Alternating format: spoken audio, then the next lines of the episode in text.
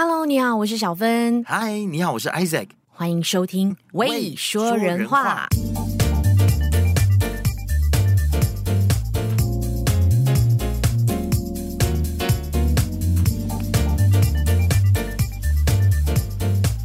我们又回来了。我跟你说，我今年非常非常遗憾的一件事情，就是我大概是这几年里面下来呢，第一次没有好好坐在家里面看完金马奖的颁奖典礼。哎，我也是哎，就是因为那个该死的选举，选举，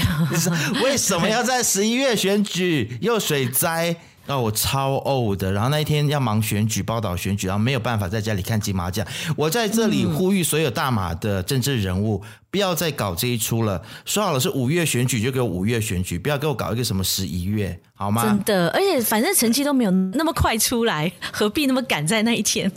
对，然后那一天晚上就人仰马翻。但是我在隔天，我看到了一个令人振奋的消息。就是什么消息？今年的金马奖，这一届的金马奖的真的最佳新导演又是马来西亚人。嗯，对对，怎么说又是呢？因为去年张吉安导演的那一个《南屋》哦，也是得了最佳导演奖嘛。是是是。然后今年这一位最佳新导演呢，我们今天就请他来到节目当中。而且我们是啊跨海岳阳做这个访问，非常的谢谢刘国瑞导演，也就是《白日青春》的呃我们的最佳新导演。导演好，Hello Hello，大家好。哎，欢迎导演来到我们的节目当中，真的很荣幸哎！而且导演很像是，就是小芬你去约他的时候，他就很爽快的答应，非常爽快，他就好啊，然后就就敲定了这样子，所以我就哇，觉得这个导演也太太随和了一点了吧？怎么那么容易巧？对啊，哎，国瑞导演，你应该要就是拽一点，因为你现在已经是金马奖得主了。就是不要太容易被人家操控，这样好吗？哦，就因为这也是第一部长片啦，我觉得就是也需要给大家认识一下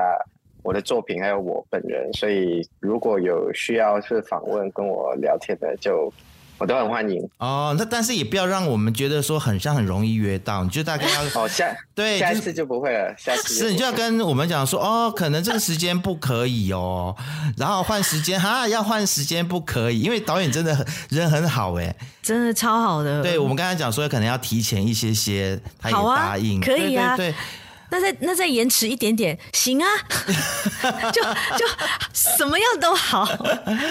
时间空出来了，就希望跟大家多交流。是，所以导导演，你本来人就是这么随和吗？呃，也是啊，就是反正我们就是马来西亚人，就比较青菜一点啊。哎、哦，青菜，所以导演是福建人吗？对对，南南马比较多福建。你是麻坡人嘛？对不对？是，对麻坡，跟明志一样哦，明志的同乡哎。而且是明治的学弟还是学长？对对对，学弟，中化中学。中学啊，对，你们学校都这么优秀吗？真的。我们其实我也不知道，我们学校出蛮多就是艺术方面的人才，像呃，之前在台湾发展有一个何卫廷导演，其实也是我们麻坡中化的学长。哦，他是二零一零年金马奖的最佳新导演。他拍的电影是哪一部啊？导演？他那时获奖的是《台北星期天》，好像是第一届的金马奖的最佳新导演，那是刚开设这个奖项，所以我们学校其实出蛮多导演的。但很可惜的就是，这些在国外得奖的导演的马来西亚导演的电影，我们在马来西亚都很难看到，除了《分贝人生》还有《南屋》这两部。所以我就、嗯、那时候敲了导演之后，我第一个下一个问题就是问。啊，刘导演，请问《白日青春》在马来西亚会上映吗？呃，真的这个不知道，因为第一就是呃，我们其实还没有在香港放过嘛。那其实香港肯定是要先敲定香港的放映，然后才会去海外有公映的机会。那当然也会先去海外参加一些电影节啦。但是因为大马现在可能还没有商谈一些发行或者是电影节。所以可能还是要稍微再等一下，嗯，看看有没有机会在马来西亚放。哎、哦，所以你说在香港也还没有上映，台湾的部分也还没有吗？就是因为通常台湾也没有，台湾其实也就在金马影展，其实放了两场，哦、所以.呃，就还没有进行说大型的公映了。对，那个可能暂时安排都是明年的三月份或者四月份才会在香港跟台湾公映。哎，因为我看到预告片的时候，我就觉得非常非常想看这部电影，哎，所以请导导演拜托拜托，一定要么在台湾也好，或者是因为香港可能我现在也不太有机会再过去了，所以不管是台湾或者是在马来西亚，如果有上映的话，我们就比较有机会看到，所以导演努力一下，拜托了。对对对，台湾就肯定会上映，因为已经有台湾的发行公司啊，哦、所以呃，大马的话就是还要再努力一下。嗯，是，哎，我想问一下导演哦，通常这种国外得奖的电影嘛，因为我知道像呃之前瀑布啊，还有一些呃在金马奖去年还前年的的的电影，好像很快就直接上串流了，就是说 Netflix 已经可以看得到了。那我想问，通常你们的电影是这种得奖的电影是比较 prefer 上串流，还是说还是希望能够上院线？然后差别在哪里？其实这个就关发行的策略的事情啊，因为我自己本身也第一次拍唱片，所以我的对发行也不是算很熟，呃，但是基本上来讲，过去两年因为那个电影院的很困难，比会比较困难一点，因为可能有时候疫情关系会电影院就没有开放，所以会有时候会比较快就上串流，但是基本上我觉得应该只要是电影公司。他们都会希望尽可能的在电影院上，因为那个，嗯，就是视听的效果会最好。嗯，然后而且其实对于他们来讲，呃，就是收回成本的可能性也会比较高啦。因为串流始终可能那个收入会比较比较。可能低一点哦，相对来说，在院线上的话。是，而且我听说一个说法，就是大家可能误会了，以为说啊，电影不需要上电影院就可以直接去串流，但是很多的串流商，比如说 Netflix 也好，或者是 Disney Plus，它也是要看回你这部电影在电影院里面的表现，那些表现票房表现好的，它才会考虑要买你的版权，而不是说哦，我不上电影院，我直接拿去串流。其实很像，也不是这个逻辑嘛，对不对？对对，除非你是那个平台直接投资，那其实他们直接投资就是你、oh. 你的那个成本比较可以被被 cover。但是如果他是分红，或者是只是买你的放映版权，嗯、那其实那个数额我觉得一般应该不会太多。所以对于那个片商来讲，应该最主要还是会希望在电影院上。嗯，了解。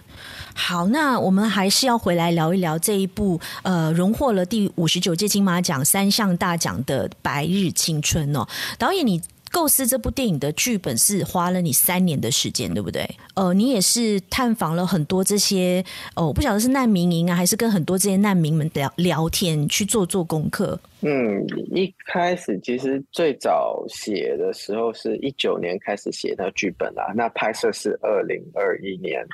那所以其实呃从一开始写到修改剧本大概花了两年多，但是那个填调其实是从。呃，蛮早就开始，因为一直都是对在香港的一些少数族群会比较有兴趣，因为香港本身是一个很国际，算是国际化的都会。其实在这边住的会有很多不同国籍的人。嗯，那比如说有香港有蛮大数量的，就是外佣。那外佣可以是主要来自印尼或印尼或者菲律宾，对，他们大概都有三十几万。嗯嗯，然后还有蛮多的可能是。呃，比如说越南人是七十年代的时候越越战的时候来香港的一些难民，嗯，然后也有可能有一些是来自非洲或者是来自南亚的一些难民也好，移工也好，所以香港其实有很庞大的部分的这种呃不同地方来到这里的族群，那他们大部分都不是华人嘛，嗯，那所以对香港其实很多主流的影视来讲，其实比较少去聚焦讲。这这这样的族群，嗯，那其实当然这几年最近几年会比较多一点，呃，比如说香港有一个叫《沦落人》，就是讲呃外佣的故事，其实也是黄秋生主演的，嗯，然后还有一些比如说手卷烟，嗯，都会开始就是比较多谈一些这种少数主义。那我这次选择就是聚焦在难民的部分，因为香港难民其实那个背景和那个整个环境蛮复杂，因为香港。有盖每年可能都有数千到上万在等着香港政府去审核的难民，那但是其实香港政府是不会接受难民的，所以主如果香港政府就是审核通过哦，你是这个难民身份的话，然后你要去经过联合国的难民署将你去移居到第三国家，通常会接受的就是比如说加拿大、美国或者澳洲，他们会接受难民。嗯，但是其实呃，这个通通过这审核数量非常少，其实。审核率是低过百分之一，嗯，所以变成其实很多在像等待的那个难民，最后他们失败之后，可能就会被遣送回国，呃，嗯，所以会有蛮复杂的情况，而且他们这个审核的过程可以是超过十年，就是他们会在想滞留蛮久的，嗯，对，因为因为我有一个朋友在吉隆坡，他就是联合国难民署里面的专员，然后他每天都要访问很多很多。来自各地的难民，然后你要确认说他们是不是真的难民，然后他们呃确认身份之后，然后他们按照他们的条件跟需求，到底要派到哪些国家？确实，我的朋友伊登他是就有跟我说，真的有些人可能就在马来西亚或者是哪一个国家，或者在香港，他一留就是留很久的时间。那他这一段时间。他的生存权，还有他孩子的那些就、嗯、就学的权利，他身为一个人本来应该要有的一些权利，可能就在他避难的这些国家啊、呃，或者说这是中这是中间，像香港，它也是一个中继站嘛，就是要经过审核，那他可能在这个地方就会有蛮多的困难在生活上面。但是我我觉得蛮好奇的，就是因为你是这个黄明志的学弟嘛，然后是一个呃来自麻坡的人。然后你后来是在香港念商业相关的科系，对？那我我觉得，因为很多的这边的读中生，像明志这样，或像我这样，他可能就会跑去台湾念书。你当初为什么会选择去香港念书？然后又又是怎么样子？最后在香港这边呃继续的发展呢？嗯，其实，在香港念书也算是一个巧合啦，因为本来也没有想。要到香港，只是说刚好那时候学校就说，哎，有有，就学校辅导处就跟我讲说，哎，有这个香港的奖学金，你要不要申请？哦、然后我就、okay、我就申请了，呃，然后其实那个 offer 蛮不错，就是他的那个奖学金可以，呃、嗯，就是免学费之余还有生活费，嗯，呃，而且我我觉得那时候。也在想要去哪里念书嘛，因为主要还是想要出国去见识一下。但是可能比如说你传统去新加坡或者去台湾，就是对我来讲蛮熟悉的。嗯，所以我就想要去一个自己没有什么没有什么太多想象的地方。OK，走一条跟别人不一样的路，这样子。对，试看看哦，反正反正有奖学金嘛，就而且香港那时候是英制，然后所以大学其实只要读三年。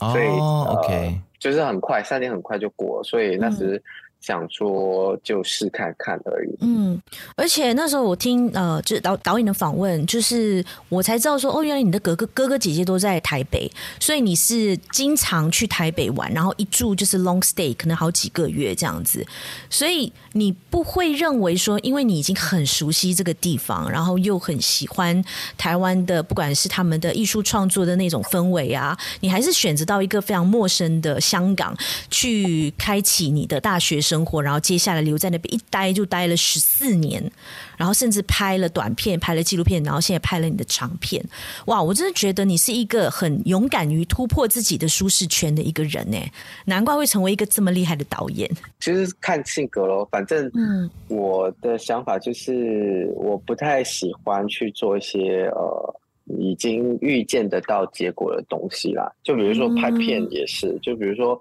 拍片，当然有很多。嗯，相对来说比较舒服的题材，嗯，或者是比较容易的制作方式，但是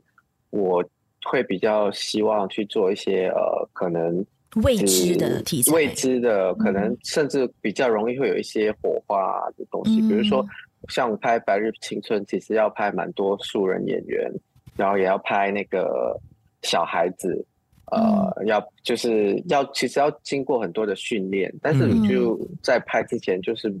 很想要去做这个事情，因为你不知道出来那个效果是什么，当然风险就会很高了，所以肯定是要要做更多的准备去迎接这样的挑战。但是出来的成果、效果或者是那个定位就是会属于你自己的东西。嗯，我我还是很好奇，就是你当初是呃怎么样子会决定说自己要留在香港发展，然后又是什么时候开始去关注这一些比较可能中低下阶层的人，甚至是这些难民的处境？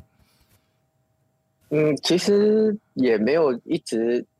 说一开始就笃定要在香港发展，因为这也是一步步。因为我本来也不是要拍电影的，其实本来也是不知道自己要做什么。嗯，所以从一开始一直，因为香港的那个永久居留权的定义就是你住满七年，其实你就可以申请上永居。那其实你比如说一开始念完大学三年，其实很多。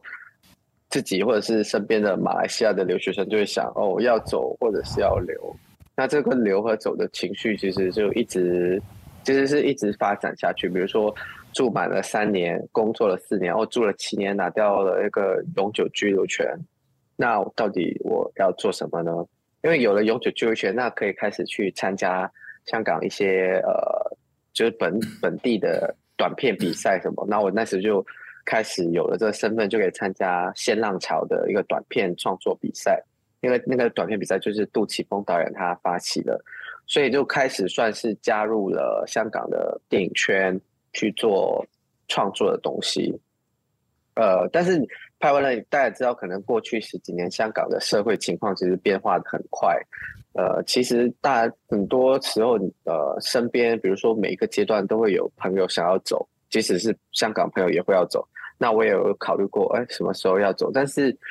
越住的越久，可能就越有一个很强烈的情绪，就是我要完成我在香港的一个作品，可能代表我对香港的一个情感上，或者是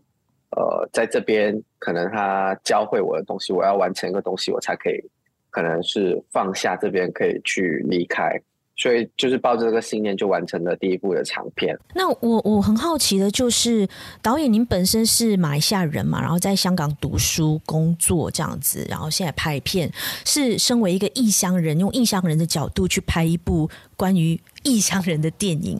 所以。身为一个异乡人，在香港的融入方面，你会有经过一个什么样的过程？所以是会有一些遇到一些文化上的冲击啊，或者是有一些 struggle 嘛，或者是你有一些诶很不一样的跟呃其他国家的人更不一样的观察。如果是马来西亚华人，我觉得大部分呃我在这边遇到的，包括我，其实融入上是不会有太大的困难啦，因为始终可能呃华人文化啊，就是而且马来西亚华人就算不是呃。不是广东人，其实学起广东话也算是算相对简单，呃，所以在文化日常生活上，我觉得融入也不会很困难，因为香港人就是一个很直接的的文化，就是你不会拐弯抹角啊，所以很多东西其实你也不用去猜。呃，就是而且就是法法治精神很强，所以所有东西都是白纸黑字写清楚。嗯、就是做工、打工、租房子也很很难被骗，其实都是很、嗯、很实在的一个地方啦。嗯，呃，但是对我来讲，因为可能我在这边做创作，可能做艺术创作，在马来西亚的留留在香港的人就会比较算是比较少。嗯，嗯，所以可能我我觉得我自己要融入。呃，主要是看性格，因为我蛮喜欢，可能我待的圈子，就比如说做做纪录片或者做独立电影，就大家可能是比较呃，就没有那么急躁，但是可能香港大部分都是一些属于很节奏很快，然后做、嗯、做事情做东西那个目的很明确，很，很不容很容易不耐烦。对，稍稍微来讲，可能就比较没那么人情味了。但是我可能我待的圈子就是、嗯、就是做艺术创作的，可能相对来说会比较多的人文关怀。所以可能呃，我自己的话，比如说来香港，可能我要找我拍摄的题材，那可能我最关注的也是在香港的异乡人，因为可能我们的处境都会比较类似，都是会没有家人的支持啊，嗯、然后可能社会福利也比较少，要有很多可能租房子啊，可能。呃，就是非常多的困扰，还有那种孤独寂寞，其实也会比较类似一点。我觉得你很幸运的，就在香港，很像有遇到了一群志同道合的人嘛，然后呃，可以一起去努力做一些事情。那那那你的广东话有变得非常的香港吗？有练得非常的好吗？对，其实其实住的久就会比较呃，就就会其实日常生活沟通都没什么问题哦。而且其实我的广东话是来了香港才学的嘛，嗯，那基本上就是、哦、就是就是比较是香港的口音跟讲法用字就比较。不是马来西亚的马来西亚的口音，广东话。对，其实香港跟广州的广东话也都不太一样的。对、啊、对对对，其实用字跟有一些发音会不一样啊。但是，是我觉得最主要就是在这边住了久，其实嗯，因为马来西亚人可能那个。语言能力这个程度，对对，就就可以学得很快。其实，对，其实其实导演，我有一个蛮好奇的，就是你刚刚有说到，可能就在一九年之后啦，就是在国安法上路之后，其实有很多人都香港的朋友，我也听说很多他们都离开香港，移民去英国啊，回到台湾去啊等等。那包括了你电影里面的，也是今年得到这个最佳男演员的黄秋生黄大哥，他也是现在长期在台湾发展嘛。那但是我前两天遇到了一个香港的朋友，她是过来这边找她男朋友的，她是做设计的，那她的设计还得过很多奖，她是坚持想要留在香港的，因为她看到很多人离开，那她就有很不一样的想法，她觉得说，如果所有人都离开香港了，那谁还留在香港为香港去努力？那我不晓得导演你自己的想法是什么？呃，你你是想要留下来呢，还是你觉得说，哎，以后可能如果其他地方有发展机会，也可以尝试看看？呃，可能我先说普遍的情况吧，因为像我做的都是做电影的圈子，嗯、那我觉得其实大部分的人，尤其是可能跟我同代的，他们其实都会想要留在香港，因为第一，他们可能创作的主体。他们创作的人创作的故事都是关于这个城市，嗯、那除非嗯必不就是就是一定要这样做，大部分对逼不得已，大大部分的其实都会想留在这边。是呃，我我的朋友可能大概只有几个吧，可能可能那个比例就大概几个 percent，五个 percent，可能他们会移民，可能最主要可能都是因为有小孩。有可能有小孩的家庭会比较早去考虑这个东西。大部分如果是可能嗯还没结婚的创作者，我觉得大部分都会想要留在这边。呃，那比如说像黄秋生，我我他他其实也一直呃澄清，其实他没有移民去台湾，他只是他只是去工作。对对，所以他他其实对他一直他一直觉得那个媒体是误会他。对，但是他去年，比如说二零二一年，他留在台湾蛮长时间，但是他今年主要还是留在香港为主啊。跟杜文泽就不一样，我在这里帮他澄清一下。OK OK，那我要问一个很重要的问题，就是其实你会觉得说，现在在香港，你们做电影也好，或者是做创作的人，会不会跟以前在尺度上面已经不一样了？有没有觉得受限呢？或者是你们要自我审查或者自我阉割，有这样的感觉吗？我觉得对于我来讲，我我我肯我我是没有啦，就是因为我觉得，呃，比如说像我拍这部，大部大部分时间我的其实投资公司啊，然后其实他们都是给我很大的自由去创作，写我自己想要故事。然后至于其他的地方，我觉得比如说拍纪录片，肯定在香港现在就是很很有限制，就不管我觉得你拍什么样的题材。呃，在反映现实的话，其实都会都会有一定的顾虑，呃，然后也会看你说你想发行的市场，呃，但是现在基本上其实香港电影呃，可能算今年算是比较票房比较好，然后而且会开始比较多新导演的作品，那我觉得新导演呃想要拍自己的作品，一定会有自己的角度啦。那我觉得，如果是比如说像传统的电影公司投资，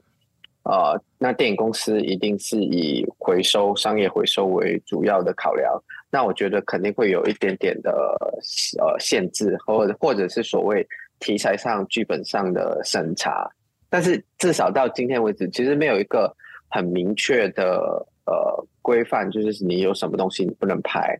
呃，大部分其实我觉得，嗯，呃，但是些就是这样子才觉得蛮讨厌的。如果你有非常明确的东西的话，反而大家好拿捏。当你没有明确的规范的时候，就可能会让大家觉得怕怕的，说，哎，这是不是红线？哎，又很像不是，又很像是。对，因为我是到现在还没有听说过，呃，就是比如说商业发行的电影，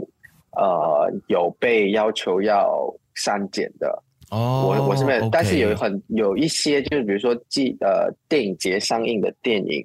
然后会被要求删减啊，我有听说过这样子啊，呃，所以还不太清楚，就是这个对呃创作者影响有多大。但是与我的经验，大部分独立电影的创作者或者是比较就是非商业公司投资的吧，我觉得他们都还是会。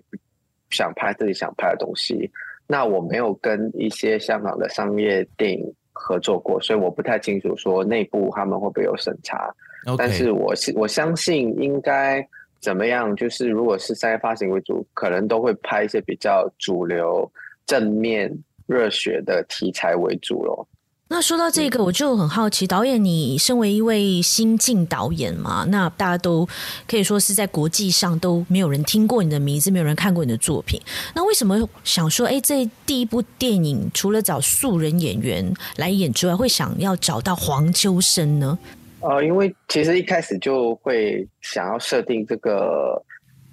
电影。就是我希望，就是一般的香香港人观众也会去看，因为我之前拍的短片，很多时候也是跟素人演员合作，因为我比较喜欢说找到一个属于那个电影本身要有的痛，然后我会喜欢跟就是不一定是要演员合作，因为可能我有时候觉得素人演员他更有一些可能性，或者是很特别的东西。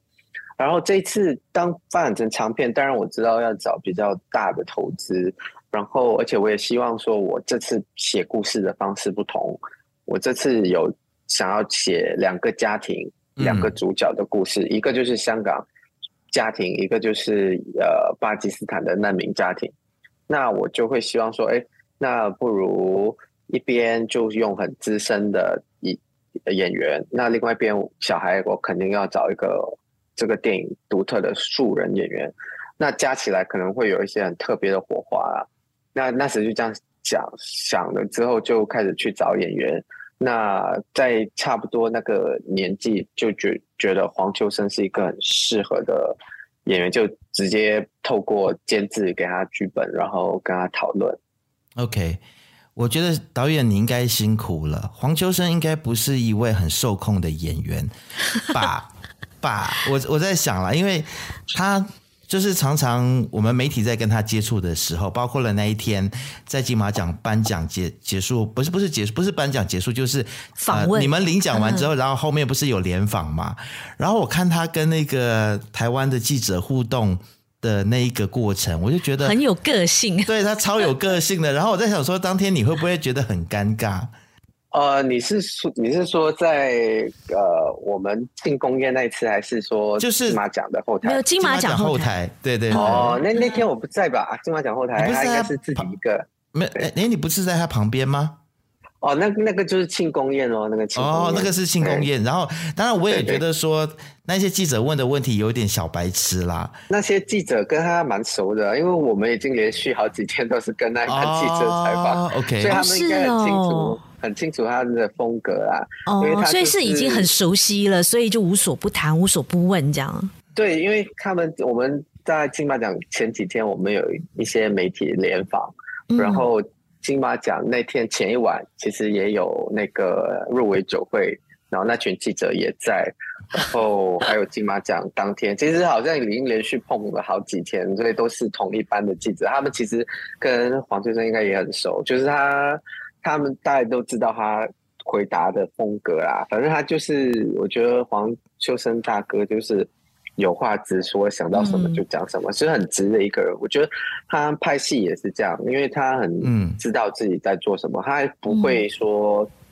他他当然第一不会应酬你，然后第二他也是也很清楚自己的角色是什么。我记得比如说第一天跟他见面谈剧本，然后。可如果想说要讲一些我的哲学啊、理念啊，就是为什么要拍这部电影，那他，他就会就是叫停我，就是说：“哎，行了行了，不用讲这些了了了，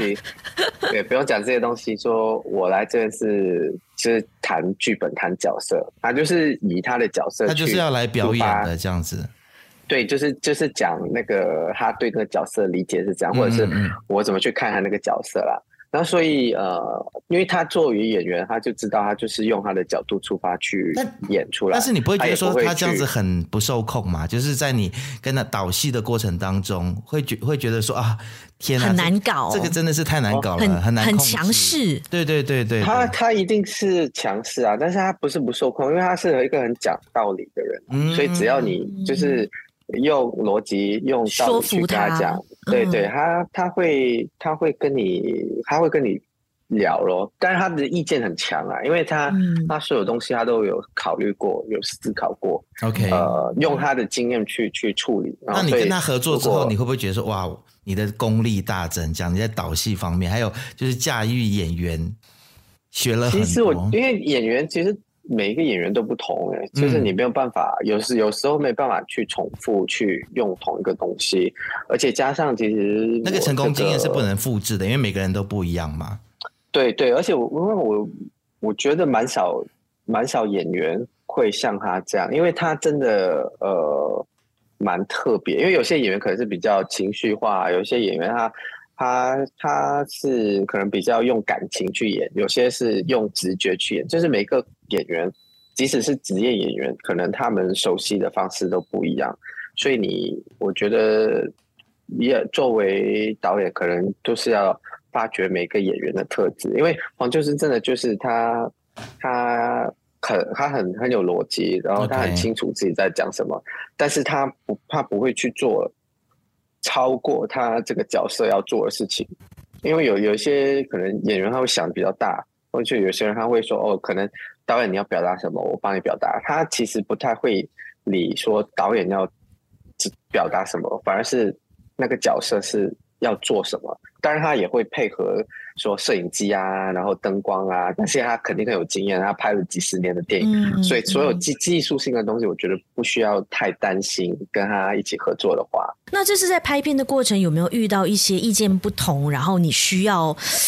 啊、uh, give in 的地方吗？还是说你你还是坚持你要这样排，然后他让他来说服他来听你的？其实意见不同，呃，一定会有啊，呃。呃，基本上，因为他他设定了那个角色，他就设立好。其实我觉得有时候就是一开始大家谈好那个大的设定，其实他就照着那个方向去走，但是会有一些细节，哦、比如说大家想的不一样。嗯，呃，比如说我做导演，我肯定要顾虑很多东西，除了那个角色。对，因为剧本也是你写的嘛，所以人物设定他的人设都是你当初照你的想象或你做来的调查去写出来的吗？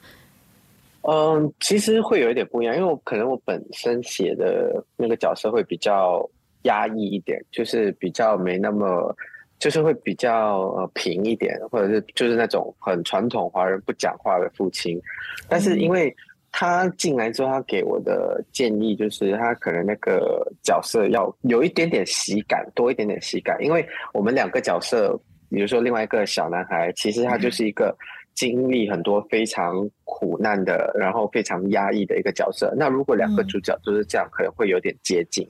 哦、那所以他，我我其实我就是蛮欢迎这些不同的意见，我就会去去试。那试了之后，我觉得 OK，嗯、那其实就继续做下去。因为很多东西，我觉得还没做出来的时候，也不用急着去否定，因为我算是一个比较。开放的导演就是很欢迎不同的就是合作者去加入去创作这个东西啦。嗯，那我觉得他，因为他除了有时候他会给一些演员以外的意见，很少。比如说有时候他会觉得呃这个场景不适合，嗯，他会讲，然后所以我我就会看说，哎，那我可不可以临时去改场景？因为也是要其他的。制作方面的去配合嘛？哇，那他真的是意见很多哎。导演，我这样子，我直接这样问你啦。如果下次还有机会跟他合作的话，你还会想跟他合作吗？我我觉得就是看角色啊，看角色，因为他真的带给我蛮多的。OK，我想我我但坦白讲，但是你你有料到说他的这个角色居然拿到金马奖，让他今年成为影帝，这个是你当初有想象到的吗？哇，我真的其实没没预料到，因为我觉得这部，因为应该这样讲啊，我觉得作为新导演，其实第一部出来，你真的不知道人家怎么去看呃你的作品，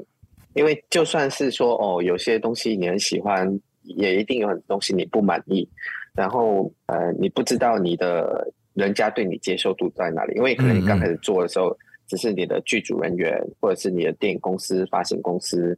可能都是都是比较业内业你的团队里面，那大家可能接触这个案子很久，嗯、就是没有那种可能比较难去很客观去判断。当你放出去影展，影展又是一群人，观众又是一群人，大家给你的那个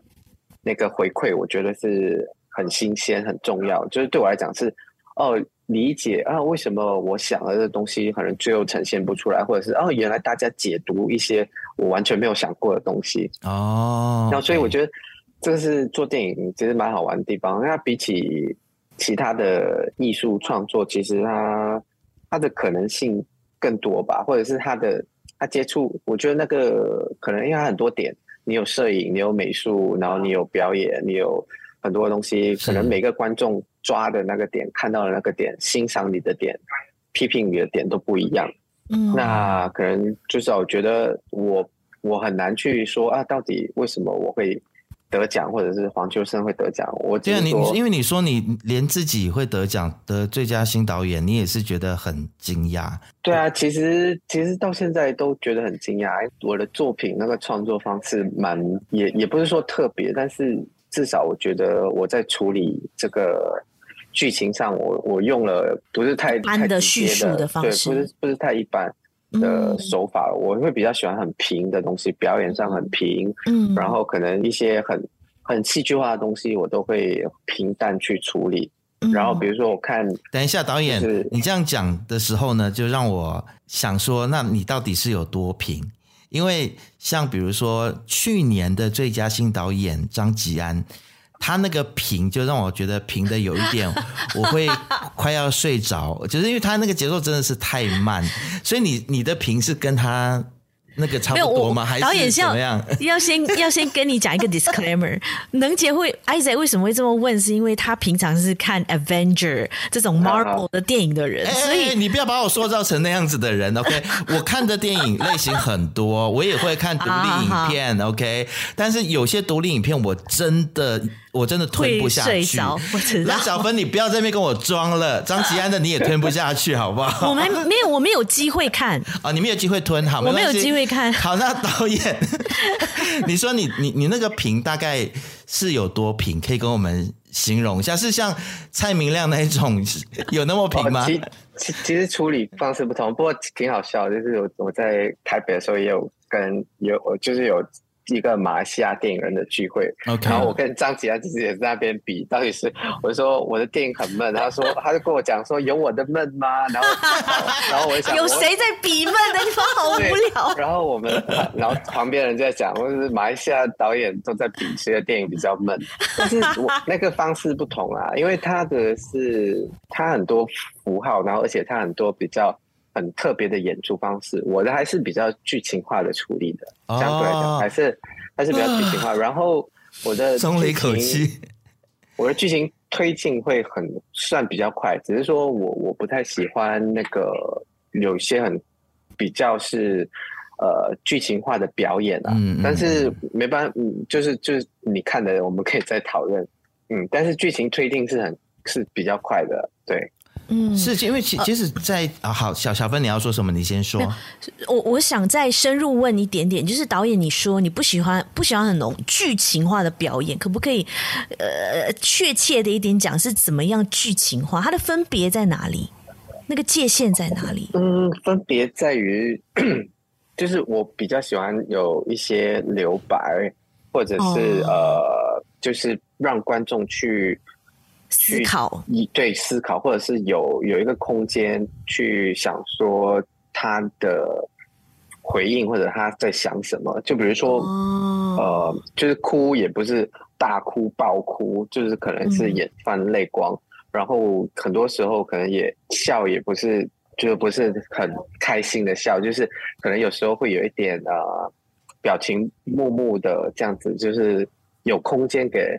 给观众去想那个反应到底是什么。但是也不是全部啦，只是说，因为一般上可能，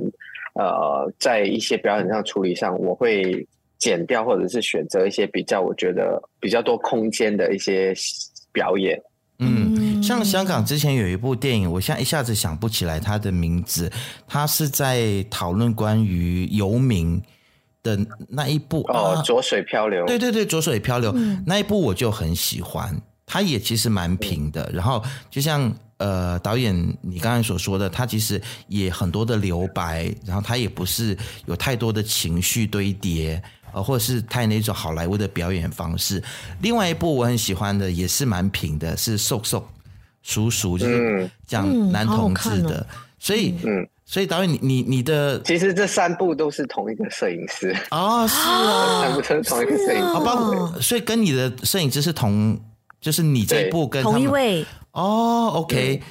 所以你你你会觉得你的你，你的那个呈现的方式会跟这两部比较接近吗？还是？呃，摄影其实不太一样，因为他们可能会比较实在一点。我的比较可能我们用就是宽银幕 anamorphic，就是我们相对来说会比较没那么实的，就是没那么纪实的摄影风格。但是可能可能我们喜欢的那种叙事都是可能可能偏一样吧，但是我的剧情会更剧情化一点，对，因为我的我的会有一些可能动作戏的元素啊，会有一些追车啊，然后公路电影，我其实会更更更类型化一点。OK，嗯哦，那我就放心了，那我还是会去看。那那导演，我想问，这一部《白日青春》，我们应该要抱着什么样的心情？我可以这样问吗？就是抱着什么样的感觉去去看？你希望观众是抱着会去看一部啊，到后面是那一种会让人心碎，然后哭的要死，走出电影院的吗？还是你希望大家获得什么？其实我觉得。很难讲，我觉得就就就不用抱太多期待，不用预设立场嘛，对不对？对对对，因为因为为什么这么问呢？因为通常有小孩、有小孩、有动物、有宠物的这些电影，都是最赚人热泪的。我觉得啦，就是历年来，就是呃，很多电影都有这样子的一些元素，然后又是一个难民的小孩，然后跟一个计程车司机的一个发生的一个关系。所以我觉得这个这个故事本身就很让我就是很牵引我，真的牵动我想要去看了。但是我很怕到后面是啊、哦，你知道很很心碎的那一种。哦，他因为他真的也不是那种很赚人热泪，赚对对对，他不是我没有没有那么煽情，没有这样的设定。对我我没有去特别去挑动情绪，但是他是一个可能讲呃父子情感，讲家庭情感。然后会会有一些离别的愁绪的一个电影吧，所以他那种很 subtle、很淡淡的那种家人之间啊，然后跟一个城市之间的那种情感，是我觉得可以细细去体会啦。但是他的也不是说非常。呃，要要会会去非常情绪化 emotion 的那种，我觉得不是，他就是很淡淡的愁绪这样。这几年下来，我发现说，在大中华地区的导演其实都还蛮喜欢走这种很 subtle，然后淡淡的，然后呃，就是呃，像导演你刚才说，你你刚才说的比较平的方式。呃，去说故事，这这种类型的东西，它一旦多了之后，大家就可能给大中华圈的这个电影人，特别是香港或台湾的电影人，他可能就会定一个性，说哦啊，反正香港或台湾的电影大概就是长这个样子。你你自己是怎么看待这件事情的？那会不会也想以后诶也来做一些可能比较有煽动性，或者是可能比较有票房的东西，或者是比较大家能够容易有共鸣。嗯，我觉得应可能也呃有这种呃，就是你刚才讲的那种情况。我觉得呃至少我是还不会这样去看啦，因为可能可能第一部还在寻找很多风格，然后技术上的东西。OK，那比较难很太客观去看这个东西，但是就是会有一些影评人啊，或者是去分析说哦，香港或者台湾的电影现在到底是什么样的面貌？嗯，呃，我觉得肯定会互相影响哦，就是。嗯，你看过的东西，或者你体验的东西，还有你现在做到的东西，呃，一定会互相影响的。呃，因为你可能会做的那一群人也是差不多，但是我可能比较特别，就是我可能用的班底，然后我用的，呃，我一起创作，我用了很多新人、素人，然后对于可能对比其他像电影的面貌，可能会特别一点。呃，当然这个也很困难啊，就是到底说在讲故事上可以怎么去区分，然后发展出自己的的特色。呃，但是到底什么是可能比较煽情？我觉得这个最终还是说导演的喜好的问题咯。嗯嗯，嗯，因为毕竟你没有办法去跳脱自己的喜好去做完全不属于你的东西，因为我也不是卖技术型的导演，就是 OK。可能有些导演就是累积很多年的工业经验，他们可以拍什么都拍得很好。嗯，那我我其实也不是工业出身，我就是写剧本出身。你也参与了纪录片啊，拍了纪录片，拍了短片，你也有蛮多这些经验的。哦，但是那些也不是工业体系里面啊，因为香港可能传统就工业里面可能拍的最好就是警匪片啊、嗯、动作戏啊、嗯，或者是有不同的类型片的经验。那我就比较没有拍。呃，片场的经验啦，其实我像我拍《白日青春》是第一次加入长片的剧组，那在那之前我其实没有拍过长片，嗯、那个工作模式其实蛮不同的。OK，嗯、但是你之前的经验有没有就是为你拍《白日青春》加分？呃，会有，会肯定会有一些呃一些一些经验去可以帮助你怎么去。做长片啦，但是因为做长片，它那个、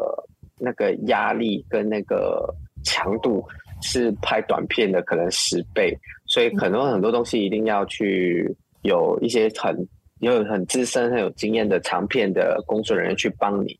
呃，那比如说副导演啊，或者是你的制片啊，那个其实创作方式会非常不一样。应该也不是说我们的导演们故意要去拍什么什么样子的影片，也确实因为可能大家在经验上面啊，或者是说呃环境或者是市场的规模，它其实也是会去影响这个区域的导演或者这个区域的这个电影工业，他会去拍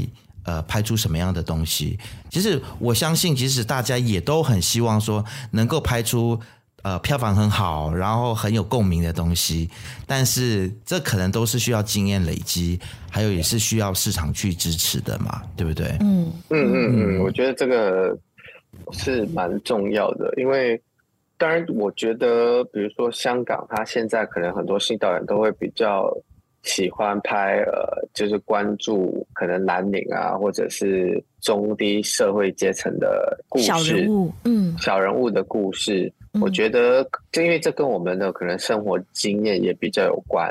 呃，而且现在可能比较少观众也不也可能你拍一些太虚构、太太跟以前不一样的东西，观众也不是说完全不能接受，但是可能就会比较脱离一点哦。嗯，因为因为现在可能呃，从大概可能十可能一二零一六年，但是。可能一念无名出来开始，香港的新导演，他们那这一群就会比较是关注生活、回归现实的一些创作。嗯，是。但是今年开始其实蛮不一样，因为今年香港出了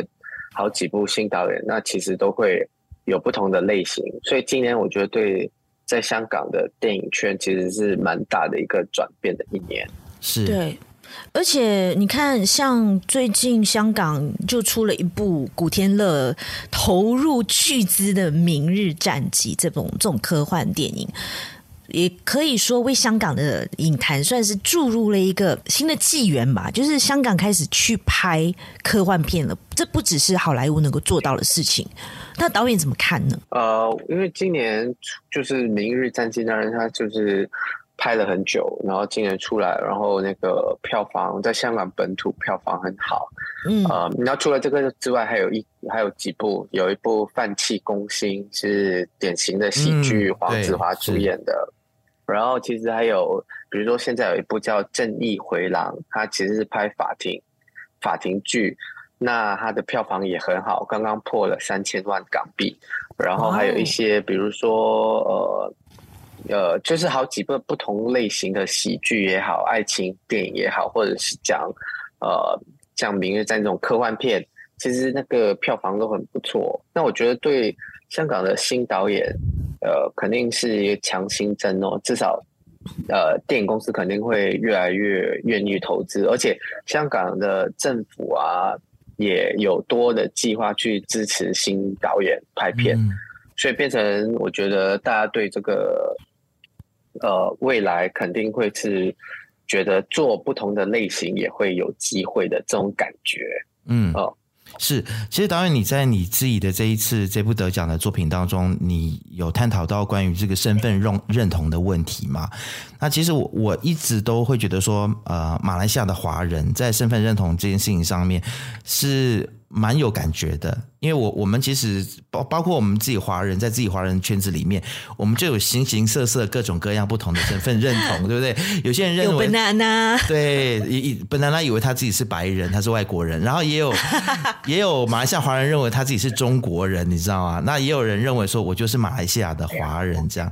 这一次马马来西亚的投票的结果。然后还有后来现在是安华已经就是顺利当上首相，嗯、这个对于你自己个人的这个身份的认同，还有对于这个国家的认同，还有我要怎么问这个问题呢？就是他 OK，我这样问好了，就是他当了首相之后，你会对这个国家的未来会有更有希望吗？或者是会改观吗？我觉得，因为很多人很开心，就是说哇，安华终于当上首相了，马来西亚就更有希望了。这样子，你你自己会怎么样看待这件事情？还是你其实对政治没有什么太关心？你也可以坦白跟我们讲，没，没关系。没有政治肯肯定会很关心啊，因为、oh, okay. 可能过去十几年都是呃，大家都我觉得像我可能离开马来西亚是零八年，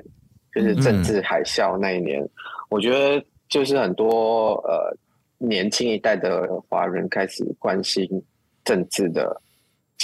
的开始，因为在那之前，其实我觉得大部分可能华人，而且可能我的年纪那时候比较小，就是也没有什么人太关心政治。但是零八年开始，就我觉得会多了很多参与公民活动。呃，然后不不管是所谓竞选盟啊，或者是其他不同的公民活动，我觉得会越来越多。嗯，当然我人是住住在香港，我没有太常去参与，比如说呃，马来西亚这些，我就我在香港有做，但是、嗯、但是我们可能没有参与马来西亚本土的活动。嗯嗯嗯。呃，然后所以对我来讲，呃。因为，因为可能政治，我觉得气氛这种东西，其实很多时候讲的就是，它不仅仅是理念的，它也是一种实际的东西。比如说，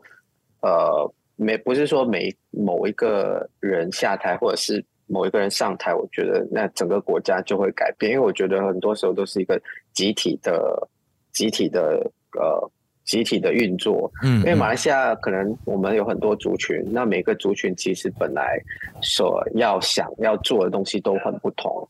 那所以变成在政治改革上，我觉得并不仅仅是一个政党或一个领袖就可以很快去改变所有的东西。那我觉得一定是政党或者政政治领袖是一定要让我们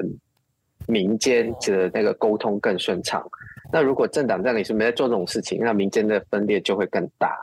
那我觉得，如果说安华上台，我当然会很期待，就是更多呃，就是比较开明的政策，可以让我觉得不同的族群沟通更更多了，而不是加剧那个分裂了。但是实际上，那到底有什么政策，或者是有什么渠道？我觉得我我也不清楚，我就是会蛮期待的。那导演有没有呃想过有什么样的题材是你想回来马来西亚拍的？有吗？呃，我我是很想去下一步在马来西亚拍，但是因为现在还很早，我还没有任何的剧本。但是以我就是一直想，可能会还是会有一些关于家庭故事的东西哦，就是比较常写的或者想都是家庭故事，但是实际上有什么样的背景，我我。也还不清楚，对，嗯，因为马来西亚也是一个很多故事、很多题材的一个地方，对，很多元，也是你熟悉的地方嘛，因为你在这边长大，对不对？对啊，对啊，因为呃，肯定我我还因为疫情这两年多，其实没有回去，就我只有今年六月份回去一次，嗯，然后我很希望以后可以有更多时间，呃，就是住在马来西亚，可以更多去发掘。呃，就是马来西亚的故事。嗯，我很好奇，就是说导演，你接下来还会呃有怎么样子的一些计划？因为我相信得到金马奖只是一个开始，对不对？它并不是一个结束。那我相信，可能现在导演已经脑海里面可能有很多的计划了。有想要找谁合作啊？你刚刚有说可能会想要来呃马来西亚拍片。啊，或者是说，哎、嗯，接下来有什么样子的计划吗？可以跟我们分享。目前其实就呃专注在那个电影的发行工作，发行，因为电影现在还还没出来，嗯、呃，就是它可能呃那个发行就是在香港、在台湾，目前确定这两个地方会有发行哦，然后可能会去一些影展，嗯，就是这。这个就是大概之后就是发行跟宣传嘛，对不对？对对对，因为因为第一步嘛，始终我觉得很多都发行跟宣传的工作要学习，嗯，所以未来的三个月到六个月，我觉得应该大部分时间都会在做呃发行宣传的东西，然后之后可能就会开始写剧本哦，就是可能不管我还没有确定说下一步可能。会先拍短片还是拍长片？嗯、但是我想说，就是下一步可能要在香港以外的地方，我希望是马来西亚，呃，去拍拍东西，所以可能就会开始写一些剧本。是，所以导演，你拍的东西一定要是你自己写吗？你会有这样的坚持吗？哦、oh，OK，呃，至少我我觉得在头几部，呃，我觉得电影。我觉得都会希望说是自己写，说原创的东西。Oh, OK，那可能可能拍了几部之后，就会开始想要合作。是，因为这样比较简单，就是就是不用吵太多架。应该很难跟导演吵起来吧？你脾气这么好。也不是，因为做创作肯定有自己坚持啊。哦，对对对对对，好啦，嗯，真的非常开心能够邀请，就是啊、呃，新晋导演刘国瑞导演上到我们的这个说人话来哦。那最后导演还有什么话想要就是告诉大家的吗？或者是提醒大家去看你的电影？对，有什么要补充的吗？对，如果真的能够在马来西亚上映的话，因为现在目前确定就是在香港跟。呃，台湾就会供应，那所以香港跟台湾的听众朋友，那、嗯、明年就是留意一下，明年可能第三月份或四月份，如果公映的话，其实可以到呃电影院去支持。那有什么问题想要交流，就是呃，不管是就是有活动可以在现场，或者是在网上，其实加我跟我讨论也 OK。然后就是希望以后有多点时间跟观众交流啦。那马来西亚还不确定，但是我当然也非常希望就是可以回到。家乡放我的电影，一定要的，应该可以吧？对，对，现在新政府哎，希望政府 也拿出一点点 gas 来，好不好？以前的那些电影审查，或是动不动就你知道吗？马来西亚拍的导演拍的电影都不能回来放映的这种狗屁叨糟的事情啊，希望接下来都不要再发生了。对啊，希望新政府能够多鼓励一下我们马来西亚的这些电影创作，然后多让一些扬名海外的马来西亚的电影可以在国内看得到，好不好？嗯，OK，好，好，我希望回去马来西亚跟大家见面。好，谢谢卢导演。谢谢。那如果呃，除了支持刘国瑞导演的《白日青春》之外呢，如果你喜欢这一集的未说人话的话呢，你也可以用很轻松的方式来抖内我们，请我们喝咖啡。现在可以通过 patreon.com/slash/humantalk 这个平台呢，用小额赞助的方式来请我们喝咖啡，支持我们的创作。那同时呢，进入到了年尾哦，也是到了我们要为说人话大放送的时候了，也要谢谢这个五本本的听众，对不对？对啊，谢谢我们的听众。嗯、那为了回馈大家呢，我们就呃要打算送大家五本电影杂志，也是我们国内就是他们呃自费办的一个电影杂志哦。然后是一本年刊，那我们有好几本在我手上。那如果你想要的话呢，欢迎你就是可以，因为他们第五刊的这个五本已经开放预购了，所以但是只限马来西亚哦。然后一本三十块，那可以上到我们未说人话的脸书来找到这个表格。那如果你预定的话呢，你可以把那个 receipt 或者是你的那个表格拍了之后，DM 我们我们的 Facebook 或者是我们的 IG，那留下地址，我就会把这个五本杂志呢送给你。是。